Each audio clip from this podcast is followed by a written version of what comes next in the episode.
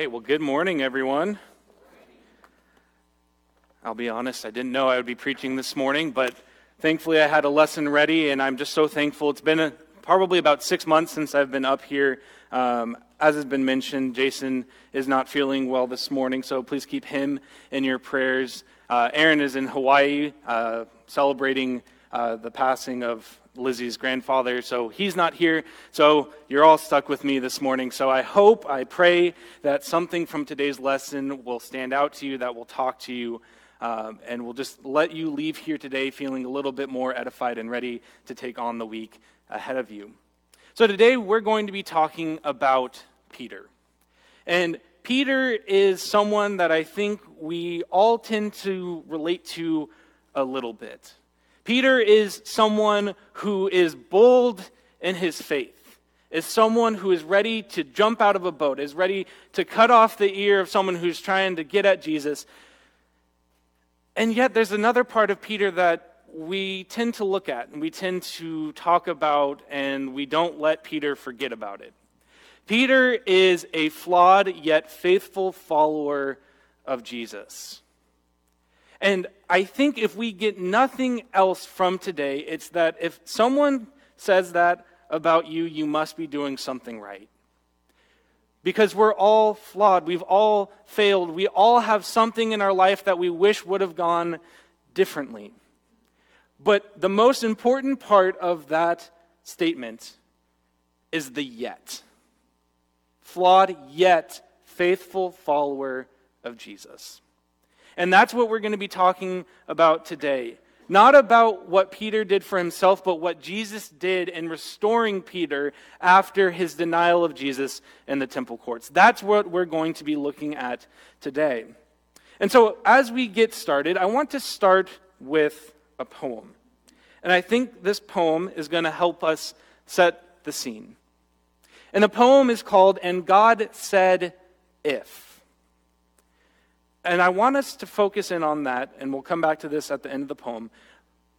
But I want us to listen to this poem and really put ourselves into this moment. It says, If you never felt pain, then how would you know that I'm a healer? If you never went through difficulty, how would you know that I'm a deliverer? If you never had a trial, how could you call yourself an overcomer? If you never felt sadness, how would you know that I'm a comforter? If you ever made if you never made a mistake, how would you know that I'm forgiving? If you never were in trouble, how would you know that I will come to your rescue? If you never were broken, then how would you know that I can make you whole? If you never had a problem, how would you know that I can solve them? If you never had any suffering, then how would you know what I went through? If you never went through the fire, then how would you become pure? If I gave you all things, how would you appreciate them? If I never corrected you, how would you know that I love you? If you had all power, then how would you learn to depend on me? In this last line, it's up here on the screen. If your life was perfect, then what would you need me for? Let's pause and consider that last line for a moment here. If your life was perfect, then what would you need me for? You see, this sermon is a sermon about a failure so shocking that we still talk about it 2,000 years later. And there are really two parts to Peter's story it's his threefold denial of Jesus the night that he was arrested and then how Christ forgave and restored him. And the first part depends wholly on Peter, and the second wholly on Jesus. Peter was in charge of his own failure, but Christ took charge of restoring him. And behind this story lies a wonderful, liberating hope, and I want us all to focus in on this for just a second, is that failure is an event, not a destiny. You see, this is good news because we all fail sooner or later. And if we are honest with ourselves, we all fail over and over again. It's not just a one time thing. And as Peter's story abundantly proves, it's not our initial failure that ruins us, it's what happens next that matters. Failure doesn't mean that you've blown everything. It means you've had some hard lessons to learn. It doesn't mean you're a permanent loser. It means you aren't as smart as you thought you were. It doesn't mean you should give up. It means you need the Lord to show you the next step. It doesn't mean that God has abandoned you. It actually means that God has a better plan for you. And I think the beauty of the story is it doesn't really matter how great your failure is. We've all failed, and so we can relate to this story. We can understand where Peter may have gone wrong, what he might have been feeling, and we can put ourselves into Peter's shoes. It doesn't matter the size of the mess up. The fact that there is a mess up is what makes this so relatable to us. And when we have failed, especially when we have failed those we love the most, our mind becomes a whirlwind of emotions embarrassment, anger, fear, shame, despair. We feel dirty and unworthy because we acted foolishly. When we have hurt someone deeply, we want to know one thing and one thing only, and that thing is if they still love us or if we have blown everything. That's immediately where our mind goes to. Will they ever forgive me? Can I ever forgive myself? You see, Peter never forgot what happened when he denied Christ. He didn't forget those feelings, he didn't forget what it made him feel. And so, scholars say, and tradition says, that when Peter would ever hear a rooster crow, that he would weep. Or that at the time that he denied Jesus, that he would wake up and he would pray because he just felt this immense guilt and shame. But see, that's not the story we're telling today. Because if the story ended there, there's no hope in it. There's no hope in the story of Peter if we leave off with him and the last thing we see is a fallen, disgraced disciple of Jesus who ran away at the first moment of trouble. But it doesn't end there. You see, the story is about how Jesus restores his fallen disciple. And that's the beauty of the story of Peter, because that's what we should be taking away from this story. Not that Peter messed up, because who among us haven't? But how Jesus went out of his way to bring Peter back into the fold and to say, Don't worry about that. It was all part of the plan. And there's something so much better, so much greater for you than that denial of me. And so today, what we're going to be talking about is we're going to be talking about the five ways that Jesus restores Peter. The ways that Jesus goes about bringing Peter back into the fold and putting him back on the right track and sending him back out into the world for Jesus. But before we do that, I want to read this account from the Gospel of Matthew, chapter 26, starting in verse 69. And I want us to put ourselves into this moment and really look at what it is that Peter does. And we'll, we'll look a little bit more at that here in a second. But Matthew chapter 26, starting in verse 69, says, Now Peter was sitting out in the courtyard, and a servant girl came to him. You also were with Jesus of Galilee, she said. But he denied it before them all. I don't know what you're talking about, he said. Then he went out to the gateway, where another servant girl saw him and said to the people there, Hey, this fellow was with Jesus of Nazareth. And he denied it again with an oath I don't know the man. After a little while, those standing there went up to Peter and said, Surely you were one of them. Your accent gives you away. Then he began to call down curses.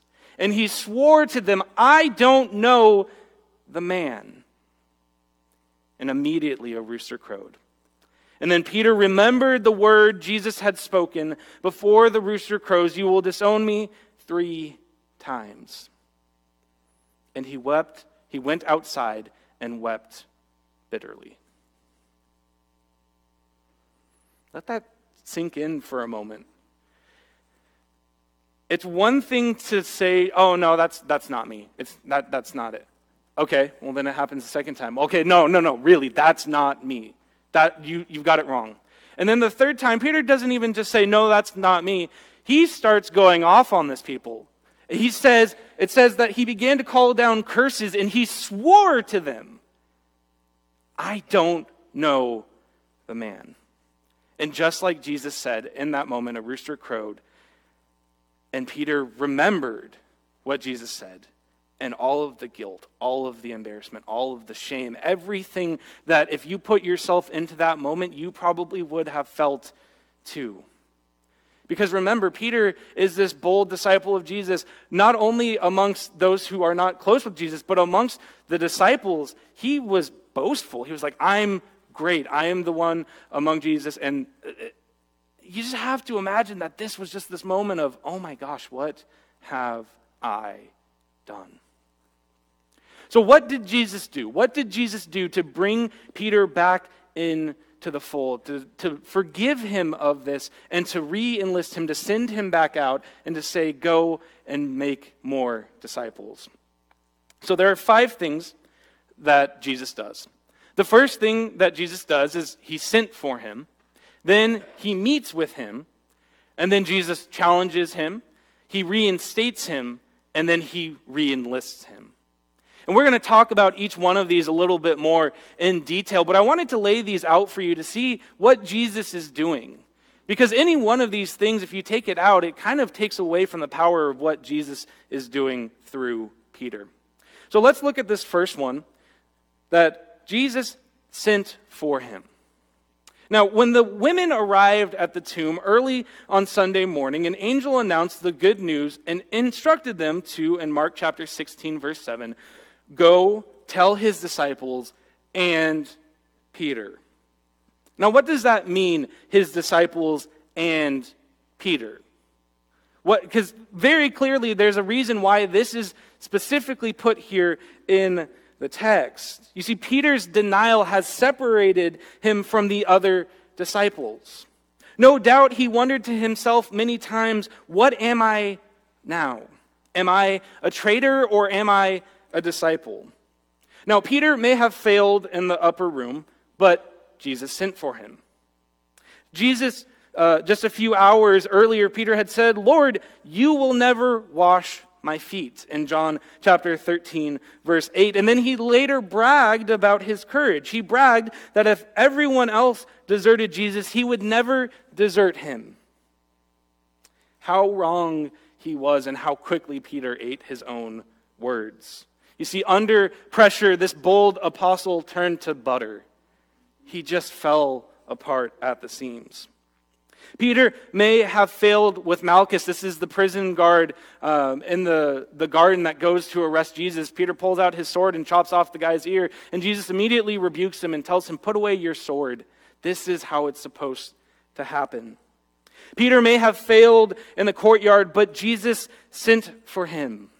We read this story just a couple minutes ago where Peter doubled down, tripled down on what he was saying, and just denied Jesus so vehemently that I can't even begin to imagine how awful Peter must have felt. The last words of that text that we read were, and he wept bitterly.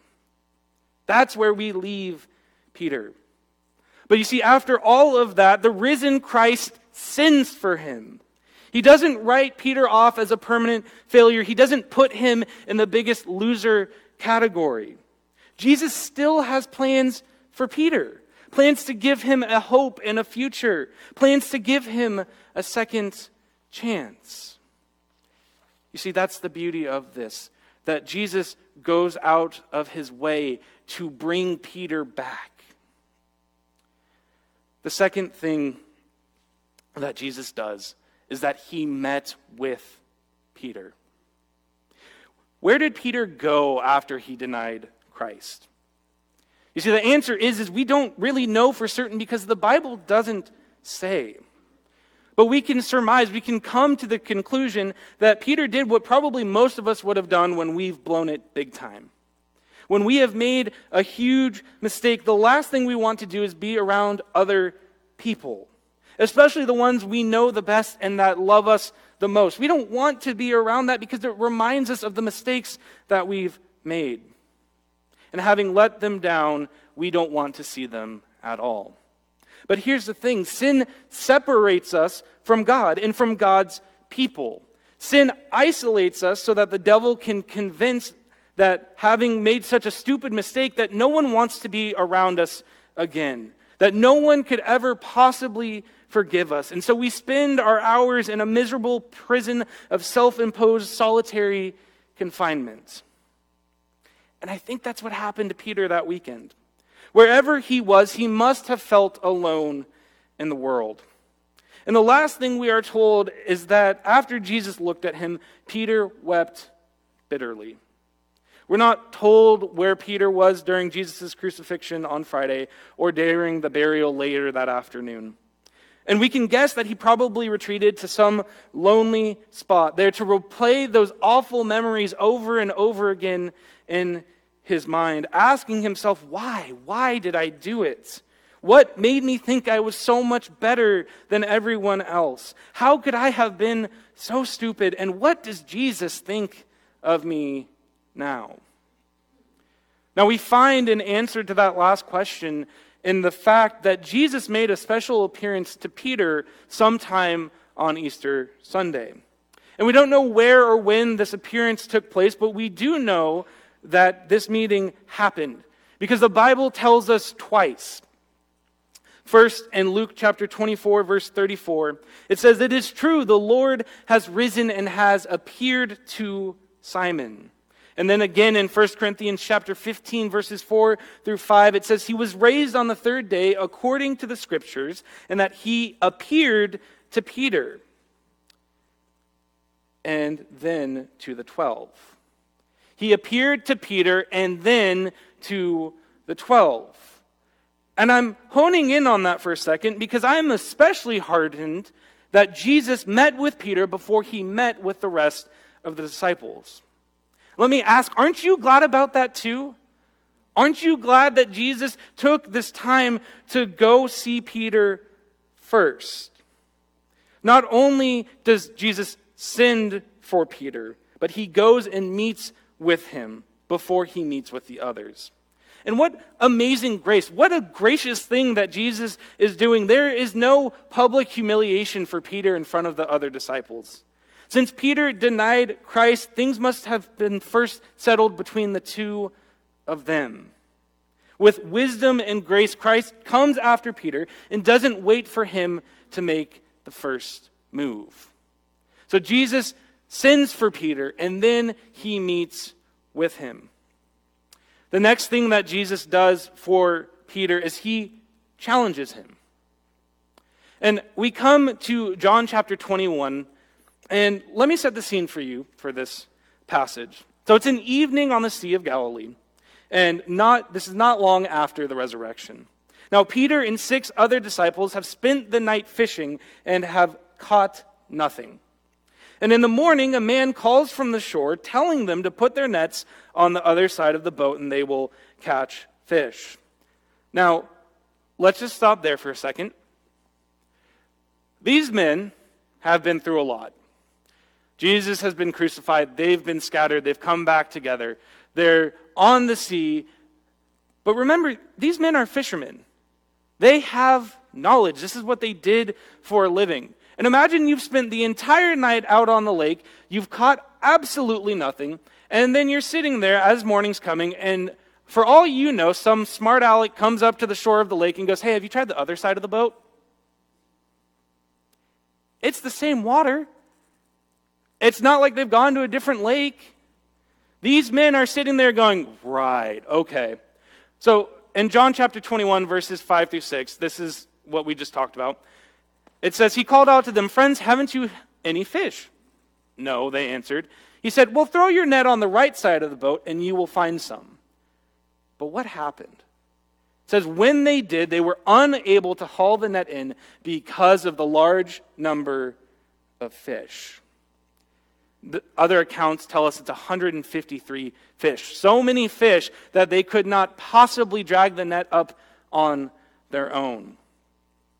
Now, there's a lot of beauty in this story, and I think it's interesting to look at because you have to understand where the disciples are for this to be impactful, to understand why the disciples who had been through all this, who had been fishing all night, who were fishermen, why did they decide to listen to Jesus? Because it, the, the, the, text does not tell us that they recognized who Jesus was until after they had thrown their nets over the side of the boat. It was at that moment, it was at that moment that Peter recognized it was Jesus, that he jumped out of the boat and he swam to shore. Why did these men listen to this man who could have just been a smart aleck? Why did they choose to throw their nets on the other side of the boat? You see, it's because they needed to have this moment of failure. If Christ was watching the disciples from the shore all night, why didn't he speak up sooner? Why allow his men to toil in frustration for hours at night? And the answer is that the men needed to fail. You see, failure in this case was a necessary prerequisite to eventual success. And if that unidentified man had spoken up sooner, they would have doubtlessly rejected his offering of advice. They would have said, What do you know? We're professional fishermen. We know where to find fish. We spent years fishing this lake. But let the night pass, let the sun come up, let the disciples deal with all of the anguish and just frustration that they've dealt with. And now, now they're ready to listen to Jesus' voice. So it is the same with all of us. When we fail, when we have these moments of frustration where we just can't figure out why something is happening, that's the moment that we are willing to listen to the voice of the Lord. I like what Bill Gates says. He says, Success is a lousy teacher. It makes smart people think they can't lose. Now, I think the disciples needed to fail so that they could learn to depend on Christ for their victories. And sometimes it takes shameful failure for us finally to wake up and see our need for Christ. And when we read John chapter 21, verses 1 through 14, we should connect in our minds with the account in Luke chapter 5, verses 1 through 11, where Jesus tells Peter to go out into the deep and let down his nets for a catch. And despite his doubts, Peter follows Christ's command and ends up catching so many fish, they filled up two boats. And so now we've come full circle, and the question is the same on both occasions? Is it the same Lord that asks us the same question every day? It is. And what's the question? It says, Will we obey even when we think that we have a better way? Will we obey even when the way forward seems unclear? Will we obey when our instinct tells us to do something different? Will we obey even when we feel like we have failed to a point where no one could possibly love us like God loves us? And so, this is the challenge that Jesus puts out before Peter. The fourth thing that Jesus does in restoring Peter is that he reinstates him. In John chapter 21, we pick up in verse 15 through 17. It says, When they had finished eating, Jesus said to Simon Peter, Simon, son of John, do you love me more than these? Yes, Lord, he said, You know that I love you. Jesus said, Feed my lambs. Again, Jesus said, Simon, son of John, do you love me? He answered, Yes, Lord, you know that I love you. So Jesus said, Take care of my sheep. And again, the third time, he said to him, Simon, son of John, do you love me? Now, Peter was hurt because Jesus asked him the third time, Do you love me? He said, Lord, you know all these things. You know that I love you. And Jesus said, Feed my sheep. Now, Peter and Jesus had this conversation around a charcoal fire. And the particular Greek word for charcoal fire is only used in only one other place in the New Testament. in John 18 18 to refer to the charcoal fire in the courtyard where Peter denied the Lord. By one fire, he says, I don't know you. By another fire, he says, Lord, you know I love you. By one charcoal fire, he denied Christ. By one charcoal fire, he is restored by Christ. Now, several questions come to my mind as I read this passage. First, why did Jesus ask Peter three times, Do you love me? The answer is because Peter had denied him three times. Why did he do this publicly? Because Jesus denied him publicly. Now, the other disciples needed to hear, hear Peter openly declare his love for Christ. Without hearing those words, their doubts would have lingered about Peter. Now, the man who had been so boastful, so sure of himself, so confident of his own courage, is now thoroughly humbled. Jesus' first question of, Do you love me more than these? was a subtle reminder of his previous boast to be more loyal than any of the other disciples. And in his reply, Peter declares his love for Christ, but he refuses to compare himself with anyone else. And as painful as this was, it was absolutely necessary. And Jesus is cleaning the wound so that it might be properly healed. He is getting rid of Peter's guilt and shame by dealing with it openly. Now, let's consider for a second what Christ doesn't do in this circumstance. He doesn't try to make Peter feel guilty. He doesn't humiliate him publicly. He doesn't ask him, Hey, are you sorry for what you did? He doesn't make him promise to do better. He just asks one question Do you love me? And once we have hurt someone we love, it's hard to look them in the face, and it's harder to be questioned about our true commitment. To look someone in the face that we've hurt, that we've denied, and to look them in the face and tell them what is your true commitment. How could you have done that? What were you thinking? Do you even love me at all? These are not the questions that Jesus is asking Peter, but the questions must be asked and the answers must be given, and they must be repeated for the truth to be fully told. Now, Peter needed to see the enormity of his sin and needed to hear Jesus ask these searching questions. Only then can he grasp the magnitude of Christ's forgiveness. You see, years ago, a friend shared this thought. They said, The truth will set you free, but it will hurt you first. And often we don't get better because we don't want to face the hard truth about what we have said to others and what we've done. But until we face the truth about ourselves, we can never be free. And there are three qualifications for those who would serve the Lord. The first is love, the second is love, and the third, if you haven't guessed it by now, is love. Those are the only qualifications that are for those who follow the Lord. It's love. First, we love and then we serve. First, we love and then we speak. First, we love and then we lead. And when Christ asked the question the, first, the third time, Peter's heart is grieved and he blurts out, Lord, you know all these things. And with those words, Peter renounces all his self confidence. On that fateful night in the upper room, he thought he knew himself, but he didn't. Now he's not so sure. He doesn't even trust his own heart, instead, trust in the Lord who knows all things.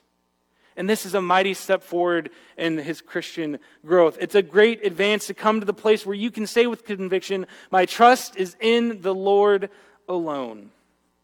And sometimes we have to hit rock bottom and able to be ordered to say that, that my trust is in the Lord and the Lord alone. So, did it work? Did the painful surgery produce the desired healing? Yes, it did.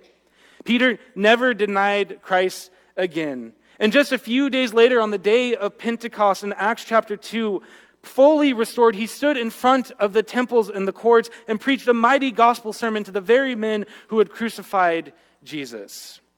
And do you know what Acts chapter 2 says? It says, and thousands were added to the church that very day. Peter has been reinstated. He's been challenged. He's met with Jesus. Jesus called for him. All of these things have brought Peter out of this pit of despair into this amazing man for God who is going out into the temple courts and is preaching a sermon so powerful that 3,000 people came to Christ that very day. And the old Peter was gone forever, and a new man was born when Jesus restored his fallen disciple. The last thing that Jesus does for Peter is he reenlisted him. Early church tradition says that Peter was likely crucified upside down in Rome because he said that he was not worthy to be crucified in the same manner as his Lord. In John chapter 21, verses 18 through 19, it says, It is remarkable that Jesus skips the rest of Peter's life and concentrates only on how we will die. Although, the, although he failed in the past, in the end, he will glorify God through his actions. I love this quote from Erwin Lutzer. It says, God is able to forget our past. Why can't we? He throws our sins into the depths of the sea and puts up a sign on the shore which reads, No fishing. God has cast all of our sins aside. We may not be Peter. We may have never stood at a fire and denied Jesus three times so vehemently. But at some point in our lives, we have all been Peter. We've all made that mistake. We've all felt that guilt, that shame, that emotional whirlwind that comes with those decisions that leave us wondering, what does God think of me now? But the example of Peter shows us that God does not think anything differently of you. Jesus came to this world to die for our sins, to wash us clean of those sins. And as Erwin Lutzer says, he throws our sins into the depths of the sea and puts up a sign on the shore which reads, No fishing. And so, as we come to the end of this message, I want to revisit this question that I mentioned earlier. Will we obey even when we think we have a better way? Are we going to be like Peter? Are we going to be the Peter of old where he was so full of pride, where he felt like he knew what he was doing and he trusted more in himself? Or are we going to be like the new Peter, the Peter who trusts solely in Jesus and Jesus alone, knowing full well that our sins have been cast off into the depths of the sea where no one can get them, no one can bring them back up because of the blood of Jesus. And so, as we end today, I want to remind you of this that failure is an event, not a destiny. Failure does not define who you are, it's Jesus Christ and Jesus Christ alone. So, as we end here today, if there's anything that we can do for you, if there's any prayers that you have, any need, I want to invite you to see myself, see any of the staff, any of the elders. We'll be happy to help you. If you haven't put God on in baptism, we have a baptistry ready right here. There's no reason to wait. Just like Peter became new because of the blood of Jesus, so can we. If there's anything that we can do for you, we want to invite you to come forward or find one of the staff members or elders as together we stand and sing this last song. When darkness veils his lovely face, I rest on his unchanging grace. In every heart